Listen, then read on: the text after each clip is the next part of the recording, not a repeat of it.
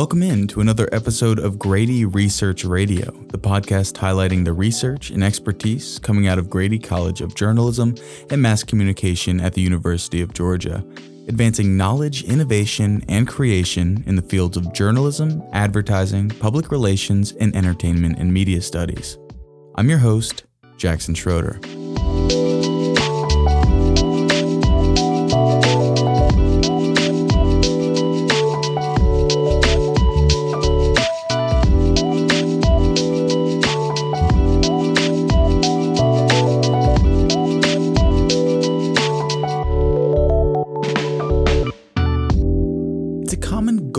Organizations and brands to attract consumers and gain their trust. Accomplishing both of these tasks, though, is no easy feat.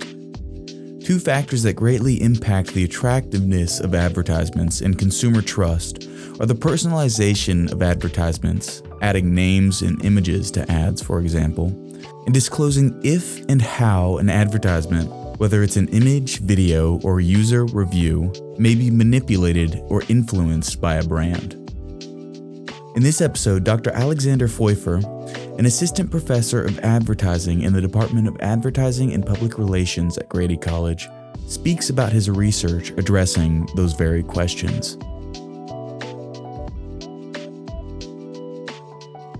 So, to start, I want to ask you a little bit about your recent research work. Um, I know you recently worked on a study for the Journal of Interactive Advertising that evaluated the effectiveness of personalized recruitment ads. Um, can you walk me through that study, what you were seeking to learn, and what you found?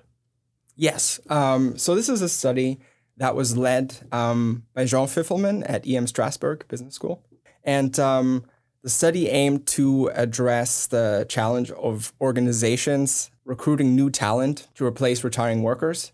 So we have globalization, technological change, um, and all of that shaping the the job market. And so organizations sometimes find themselves in the position of you know having skill shortages. And so the study wanted to see whether advertising could help organizations meet that challenge, and that is if advertising if it's done right, right? So we looked at personalization as one potential strategy, and uh, that means including personally identifiable information uh, in the ads. And we looked at literature on personalization that was out there. Uh, we saw that recruitment advertising had rarely been examined as a context, and uh, that the insights that there are on personalized product, service, or commercial advertising in general may not easily translate into um, the recruitment advertising uh, context. So what we found was actually pretty cool. Uh, so we saw that personalization in recruitment at, in the recruitment ad context. We found that personalization could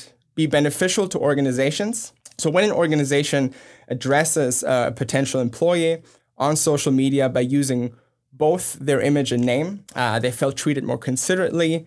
Uh, they perceived that organization as more attractive, and uh, they were much more likely to subsequently want to pursue that job or to click on the ad and learn more about the organization. And that strategy worked specifically um, for individuals who perceived uh, the message as less relevant to them on the outset.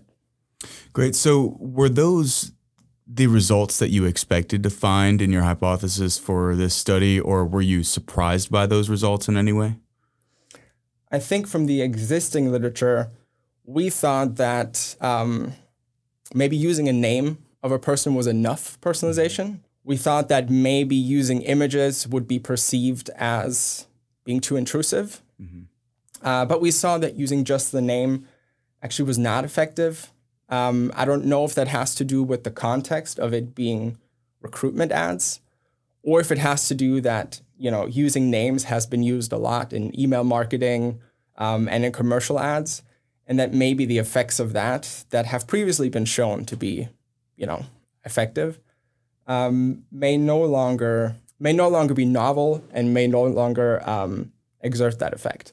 So we saw that it really took the name and the image of that person to have that effect, mm-hmm. and that it needed to be someone who, you know, wasn't really that involved with a message to begin with. Great. So backing up a little bit, um, can you give a more holistic introduction to your research in general, what the majority of it focuses on. Yeah. So my research focuses on digital advertising effects broadly.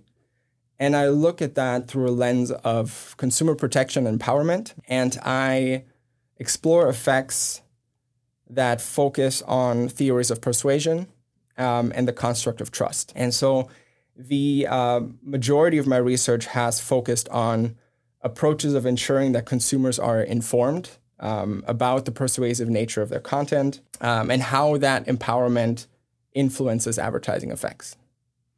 Great. So, reading through a little bit of your research, I, I, noticed that there seems to be this overlying trend that transparency is all, often a good idea for marketers in terms of boosting consumer trust. Um, so, is this true? And can you explain where it's true and, and why that might be? Yeah. So, I've looked at um, a variety of disclosure messages that would aim at making sure that consumers are informed.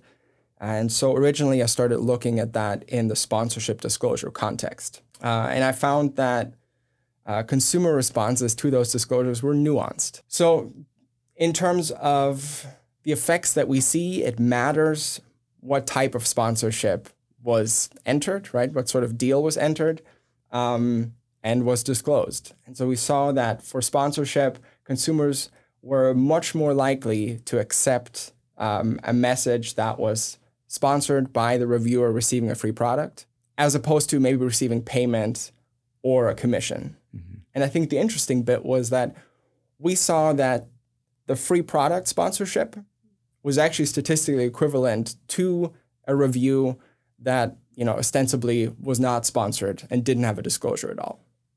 Okay, great. So this might be asking you to speculate slightly, but are there any instances where a marketer or brand can be too transparent, um, where transparency can kind of hurt them or their brand? Um, so, in the context of my research, we've seen that being more forthcoming was of benefit to brands. Mm-hmm. So, giving that additional information over just a general disclosure was more accepted by consumers, and they were actually somewhat cynical or suspicious of more general disclosures that simply thanked a brand for making something possible mm-hmm. versus saying specifically what they received in return. Great. So, in that regard, do you believe that this is a trend that will continue? Will consumers continue or increasingly want to see specifics in disclosure messages rather than the general disclosure messages, such as, as you mentioned, thanking a brand for making something possible? I think it's a trend that we'll see in different contexts as well. Uh, so I've expanded my research to looking into disclosures in um, the context of image manipulation. So mm-hmm. we're seeing that there are certain countries that are already putting uh, requirements in place that photoshopping would need to be disclosed. And so we actually just presented a study at an international advertising conference uh, in Europe, uh, in Prague, that focused specifically on that. In that case, we were less concerned with, you know, how that would affect the effectiveness of the ad, but more interested in can we mitigate potentially harmful effects of image manipulation, which has been linked to um, issues of mental health, to um, you know negatively affecting beauty standards, and we saw that those disclosures, and specifically if they are more detailed, mm-hmm. can um, you know through different mechanisms, um, they have the potential to reduce some of those negative effects, particularly in terms of the extent to which we compare our own bodies to, you know, maybe unrealistic depictions or often inhuman proportions of people that are depicted um, in those social media posts. Great. So, kind of following off of that, do you believe that if the governments start to mandate that you have to disclose the information that this image has been manipulated, do you think that image manipulation will continue at the same rate that it might be at right now? I will have to speculate on that. I yeah. don't have the data on that, but I think so. Those limitations apply to sponsored content specifically. Mm-hmm. Um, and we also saw that those disclosures had some negative effects on how uh, consumers perceived brands and also um, you know the content creators. So I would think that it could be beneficial to brands to have less um, retouched images. And I think we've also seen brands already trying to show, I guess, more realistic depictions uh, in their ads already, even outside of the social media space. Great. So, so now moving forward, what's next for your research, and is there anything that you're working on right now or in the near future that you're particularly excited about? Yeah. So, um, as an extension of the the research that I just talked about with um, image retouching, we're also looking at uh, CGI influencers mm-hmm. and how disclosure of, I guess, disclosing to consumers that an influencer that they're seeing is actually computer generated, how that might affect uh, how they perceive the brand, how they perceive that content creator, you know, and how much they would be willing to rely on that information. So that's research that's going on right now.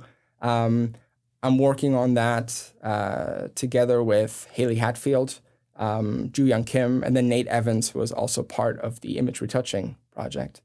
Uh, and so we're going to be presenting that at the uh, American Academy of Advertising conference in Denver uh, next March in 2023. So that's one thing that's going on. And then another thing is so one of my research lines has been striving to apply marketing principles and uh, my interest in trust in the context of health and sustainability. And so, an ongoing project right now that was actually um, funded by the American Academy of Advertising and also by the Coleman Group, which is a um, consulting firm in Atlanta. And so, it looks at the role of trust in social media content about the COVID 19 vaccine. So, essentially, um, we've seen a lot of content come out, be it from institutions and organizations, but also from you know fellow social media users about their personal accounts and personal experiences with that. And we're interested in seeing what are content attributes. So, what are um, specific aspects of the content that would let audiences generate sort of an initial level of trust mm-hmm. so that in a you know polarizing context, um, we can get to a point where we have a base level of trust, so we can engage with the information rather than outright rejecting it before you know um, evaluating it in the first place. Great. Well, thank you for joining today. Thank you so much for having me.